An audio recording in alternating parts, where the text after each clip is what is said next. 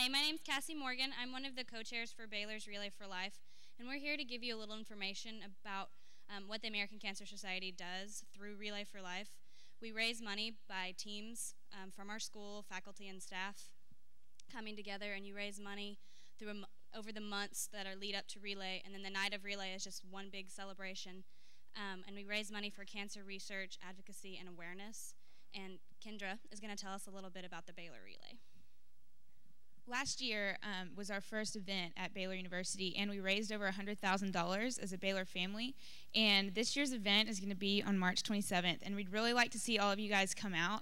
Um, check out our website at w w w dot baylor dot e d u slash relay for life. You can find out all the information about how you can sign up a team, how you can help us raise money, and how you can help us fight cancer. We'd really love to see all of you guys get involved. Um, you can email us at b u underscore relay at baylor dot e d u if you'd like more information. We'd love to hook you up with that. And we're going to be outside, we're going to be outside um, the doors after chapel passing out flyers and to talk to anybody if you want any more information. So, thanks. Thanks. I hope you'll do that. Relay for Life is an important, important thing we do each year. My mother is actually a cancer survivor and very involved in Relay for Life. Hey, I want to ask Nick and Becca and Patty to come out. I want to introduce you to these three. They're involved with a program here in Waco called Best Buddies. Really important that you know what they're doing. I think that um, at least some of you in this crowd today need to be involved in what they're involved with. So let's hear just a little bit about that. Nick. Hey, how are y'all? Um, we're with the Best Buddies organization here in Baylor. And uh, our whole goal is to help people with mental disabilities and just uh, help them have friendships, and that everyone has a friend in this world. And um, to really understand what that really means, we brought one of our good friends, Patty, with us to just tell us what it really means to her and what Best Buddies has done for her. What it means to me is to get out the house and pal around with my best buddy and uh, just talk with her and have a friend with her. And how Baylor helps is by um, having, hosting an event on March twenty-first called Midnight Madness, and it's an off-the-wall scavenger hunt where you get teams together. Um, and a few examples would include uh, getting a piggyback ride from a Baylor cop, duct taping someone against the wall, fitting someone into a washing machine or dryer.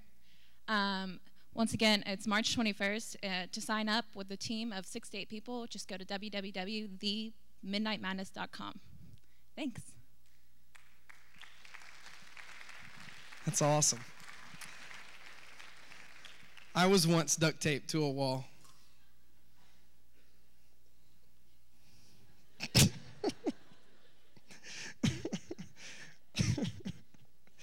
just a difficult memory for me. I just don't want to talk about it. I don't want to talk about it. Hey, Heavenly Voices is com coming out because they have an event coming up, and I know that you want them to sing. I know, but they're not going to. But they are going to. I know. But they are going to sing next week here in chapel. Praise Jesus. Um, but also, I want you to know about Gospel Fest. It's a huge deal, so share with us a little bit about that. Um, hi, my name is Amanda. I'm the financial manager for Heavenly Voices, and these are my fellow H V members. Well, that's not it. There's like fifty more. But um, so next, or this coming Saturday, is our Gospel Fest on Valentine's Day. So if you don't have a date, you know, you can come. Or if you do have a date, you can bring them. Um, tickets are only ten dollars. And Jesus can be a date. Oh, yes, Jesus is the date. Okay. So, um, Gospel Fest is, Gospel Fest is, well, for us, the choirs that are invited, it's a day-long event. We invite choirs from U T, A and M, uh, Navarro College, and U N T, I said A and M, and T S U. And we come and we have devotion, and we sing together, and we invite a clinician who's usually a famous gospel artist. And this year it's Micah Stampley, and he teaches all the choirs a song.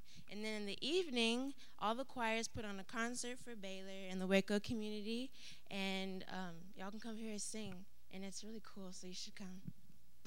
And in case y'all don't know who Micah Stampley is, y'all can just YouTube his name and just look at a few of his songs online, so y'all can familiarize yourself with his music. Okay. And if you don't know who Heavenly Voices are, here they are, and they're great. And Gospel Fest is going to be awesome, so I hope that you'll get a ticket to that and go be a part of that. Hey, thank you guys. Fantastic. Jessica Kim is going to come out in just a few moments and introduce our guest. I'm really excited about chapel today. I'm glad that you're here. I think that it's an important day to be here, and I think that you're going to get a lot out of today's uh, today's guest. Um, I don't want to to give up the, the gander here, so I want Jessica to come out in just a few minutes. But first, we're going to watch a little video to kind of familiarize ourselves with our guest today. So let's watch that together.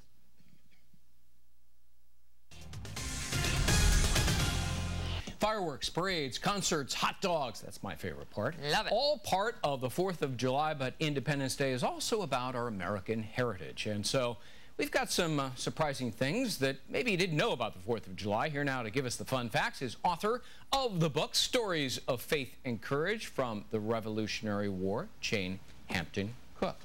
Battlefields and Blessings. I've been enjoying this, Jane, because what I love about this book, three hundred sixty-five chapters. They're all fairly short, and I can, you know, read it on the train, a chapter or two a day. It's great.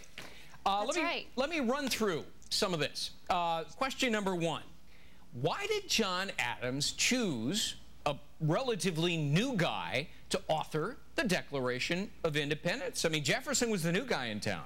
That's right. Thomas Jefferson had never before been to the Continental Congress, and they knew each other very well. So it's surprising that they took, they chose Thomas Jefferson, but John Adams chose Jefferson because he was a gifted writer. He had a firm grasp of the issues, and so Adams knew that Jefferson was going to do a marvelous job authoring the Declaration of Independence. And indeed he did. Legendary. All right. Uh, let me get to another question. Ben Franklin, known for his intelligence and his wit, also a ladies' man, uh, he was yucking it up with Thomas Jefferson during the debate. Why?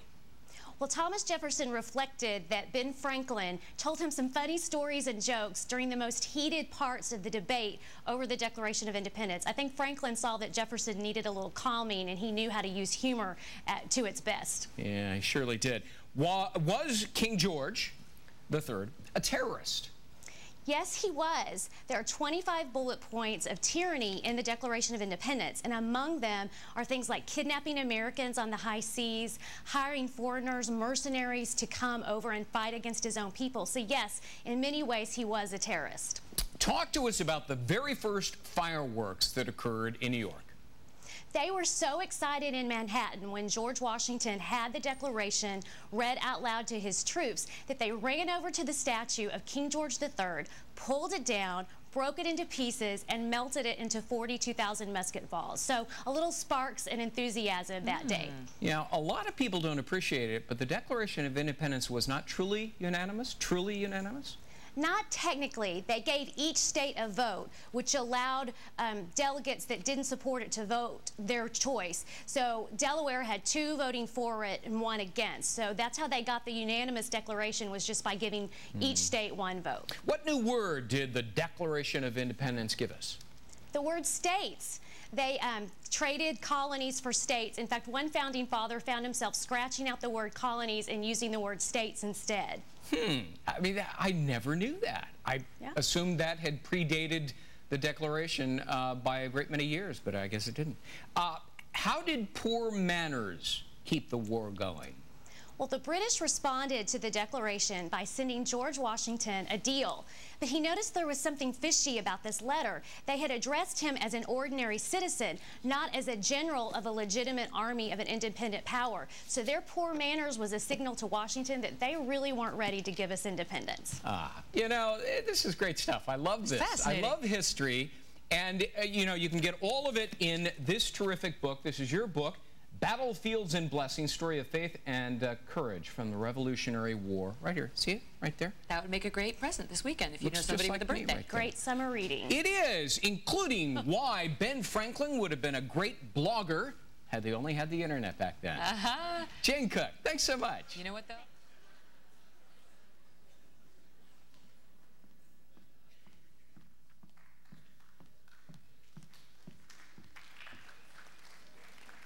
Hello. Good morning, Chapel. I am Jessica Kim. I am the junior class secretary treasurer, and I am here to introduce my friend, Jane Hampton Cook.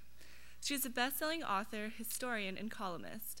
Jane is also known for making history both memorable and relevant to today's news, po political events, and issues of faith. She's a Baylor graduate and the author of three books. Her latest book is called Stories of Faith and Courage from the Revolutionary War. It is a three hundred sixty-five day devotional digest of America's quest for independence. She is also the author of Faith of America's First Ladies. We'll have books available for purchase afterwards, and she'll sign them for you in the lobby. Jane has been a guest on numerous national radio and T V programs, including the Fox News Channel, C B N's Newswatch, C SPAN, and K Love Network, Moody Broadcasting, and more than eighty other radio programs. Jane is a former webmaster for President George W. Bush and served two years in the White House and three years in the Texas Governor's Office. Her nickname from the former president was Web Gal. Jane is married to Baylor Bear Doctor John Kim Cook, and they have two boys ages four and two. And I'd like to introduce her. Thank you. Thank you. Well, thanks for coming today. It's really so much fun to be back at Baylor, where I had some just really great experiences and um, as, a, as a student here a few years ago.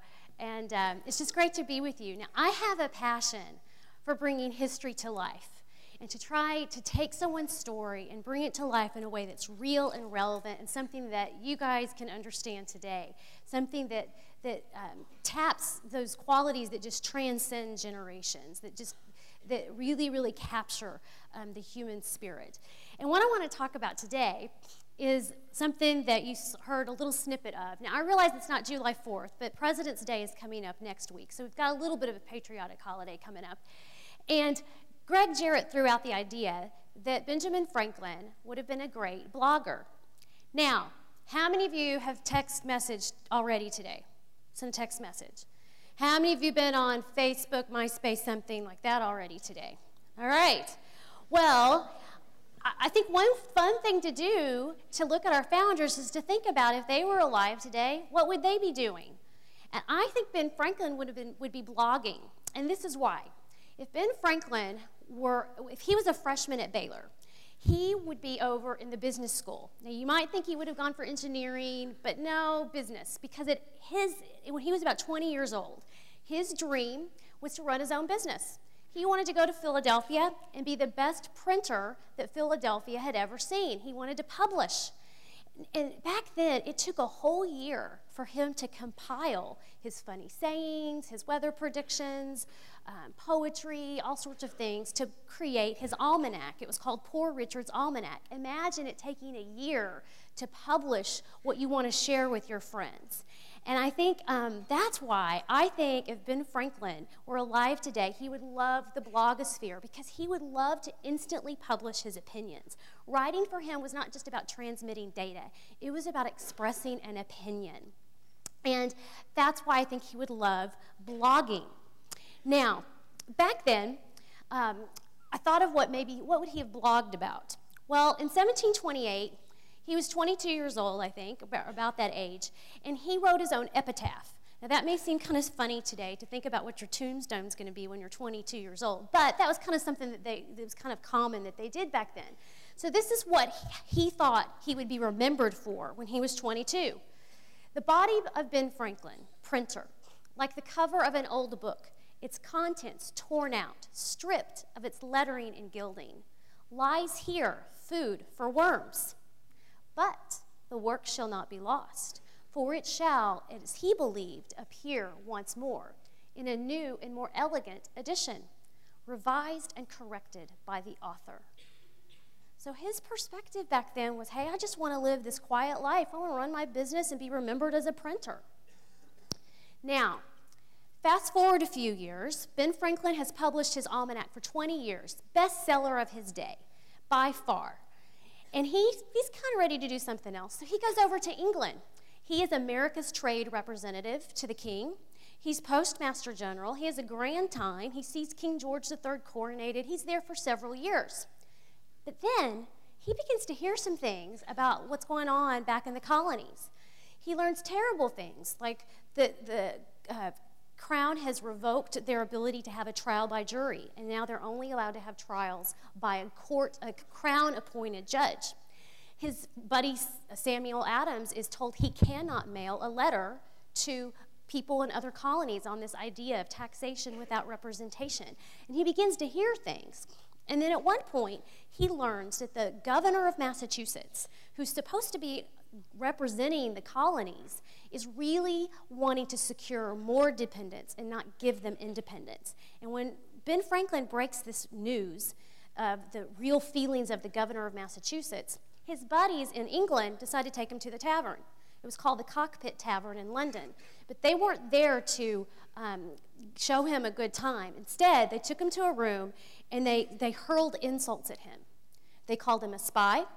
They called him a traitor. And for an hour, he stood there and didn't say a word and absorbed all of their insults. They were so angry with him. Now, he did what a prudent person would do. He decided, I need a new group of friends. And he left England, and he immediately came back and joined the Continental Congress. That moment at that tavern turned Ben Franklin into a revolutionary, because up until then, he, he loved England. He loved the crown, but he decided that it was time to pursue something else. It was time to live loudly for liberty.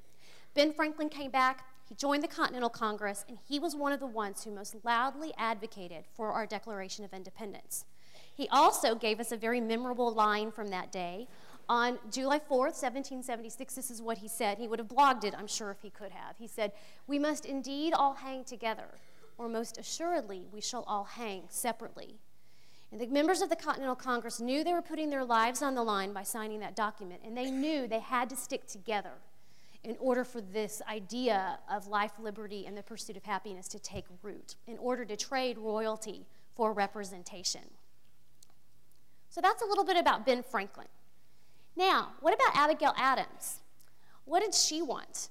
She wanted to have a family, and she was really supportive of her husband's dream. And, and John Adams wanted to be the best attorney Boston had ever seen, and he was well on his way to doing so. And I began to think about, what would, would Abigail have been a blogger? What would she have done? And I think Abigail Adams would have loved Facebook. And this is what her Facebook page might have looked like. Here's her picture, and um, she would have probably written one day to her husband, who was off in Philadelphia. He gave up his law practice, which was half of their income, and she took over the management of their farms. She wrote him a letter one day, and she said, "I hope to be as good a farmeress as you are a statesman." I think if Abigail Adams had a Facebook page, she would be a fan of George Washington. Um, she'd also be friends with Martha. And, you know, they might be talking about the circumstances. And Martha was, had at one time said that she shuddered every time she heard the sound of a gun. That she just, it was really startling to her. It took her a while to get used to it. But yet Martha spent half the war with her husband in camp uh, because she wanted to support the cause. So, and I think the reason why Abigail would have gravitated toward Facebook is that it was very clear through her letters that she was really lonely. She would go three weeks sometimes without hearing from John Adams, her husband. Can you imagine, in the instant world that we live in, having to wait that long to, to hear from somebody that you love and care about? She had to wait. And at one point, there was a snowstorm that enveloped New England, and the mail wasn't going anywhere. And all she could do was write letters to John. She wasn't getting any from him. She at one point wrote, "I wish I had a bird of passage," which meant a carrier pigeon that could just carry these letters to you. She was so lonely. But that was part of the sacrifice that they made for us. They gave up their dreams to secure uh, liberty for us so that we could pursue our dreams. Now, thinking about George Washington, and I thought a lot about this. I thought, you know, what would George Washington have done? Would he have been into Facebook? I don't think so. Maybe, maybe not. Would he have blogged? No. George Washington was not a blogger type. And the reason is, George Washington did not present his opinions publicly. He wasn't into writing newspaper editorials. He didn't want to put his opinions out there. I think George Washington would be a text messenger, because writing for him was about transmitting data, sending orders, uh, sending reassurances through, through letters. It wasn't about expressing his opinion. Now, If, um, George Washington, when, his, when he was your age, he, at that point in time, all he wanted was to be a good soldier for England. This is seventeen fifty-five, and this was when um, uh, England was at war with the French and Indians. And in seventeen fifty-five, Colonel George Washington went up to the Ohio River Valley. They had this terrible battle, and it went horribly wrong. They lost. Washington was one of the last ones to leave the battlefield, and he gets to Fort Cumberland, Maryland, which is at, along the Potomac River. And he gets there and he hears this terrible rumor that he has died, and even what his final words were. So people who left the battlefield before him thought he was a goner. So he gets there. Now, what would you do if you found out that you were dead? You, you might write a letter or somehow communicate to a family member that you were okay. Well, that's exactly what George Washington did. And this is what he said. He said, I take this early opportunity. This is a letter to his mother and his brother, Jack. I take this early opportunity of contradicting both, referring to his death and final words, and of assuring you that I now appear, exist and appear in the land of the living by the miraculous care of Providence, which protected me beyond all human expectation. Providence back then meant God's presence. And he went on to explain why. He took off his coat after that battle and discovered there were four bullet holes in that coat, yet he was not injured. Two horses had been shot out from under him, yet he remained unhurt.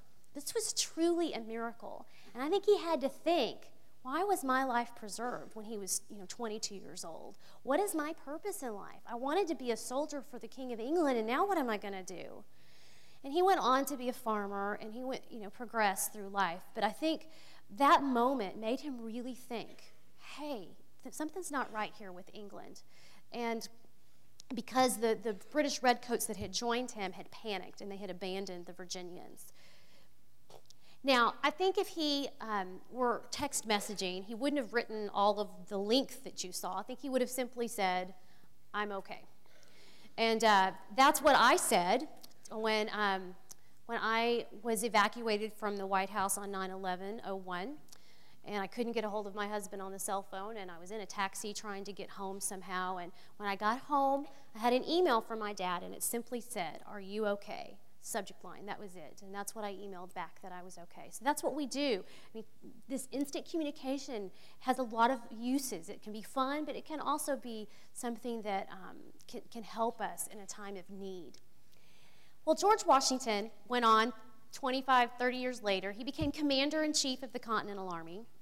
One of his most famous days in, in our eight-year war against England that secured our independence took place on December twenty-fifth, seventeen seventy-six. So I was wondering, you know, if he were text messaging, how would he put it? And this is how I think he would have put it. He would have sent this to his officers. Cross Delaware River ASAP. Watch for ice. And that was the most famous day when the ice covered Delaware River. George Washington knew that on the thirty-first of December, his men's contracts were going, going to expire, and he was going to lose his army, not because of the battlefield, but because they could all walk. Their contracts were over. So he crossed the Delaware River so that they could um, make a surprise attack on the British at Trenton. They won, and it was enough of a victory to convince his men to stay in a little while longer. And that's how George Washington won the American, the war, uh, American Revolution, was through this, I'm going to preserve my army at all costs. Because I know you talk a lot here about, at Baylor, about service, that life isn't all about you, it's about giving to other people. That was George Washington's mindset. It wasn't all about him and his glory, and he could, it was all about his team, and he was focused on keeping his team together. Now, when he Uh, retires from commander-in-chief, the war is over, he gives a speech, and he says goodbye to his army. And he says to them, it was the interpositions of providence that made us successful. It was God's presence was with us in this cause, the justness of our cause for liberty. And he said, the preservation of the U S armies is nothing short of a standing miracle. Those were almost the same words he used when he was twenty-two years old and wrote that letter to his mother and brother. And his perspective as a leader, that God was with them and that he had a purpose in life, um, makes him more real to us. And I think it's fun to take an out-of-time look at our founders. And I think one reason why it's good to do that is it makes them seem real, that they were human beings. They had dreams just like you.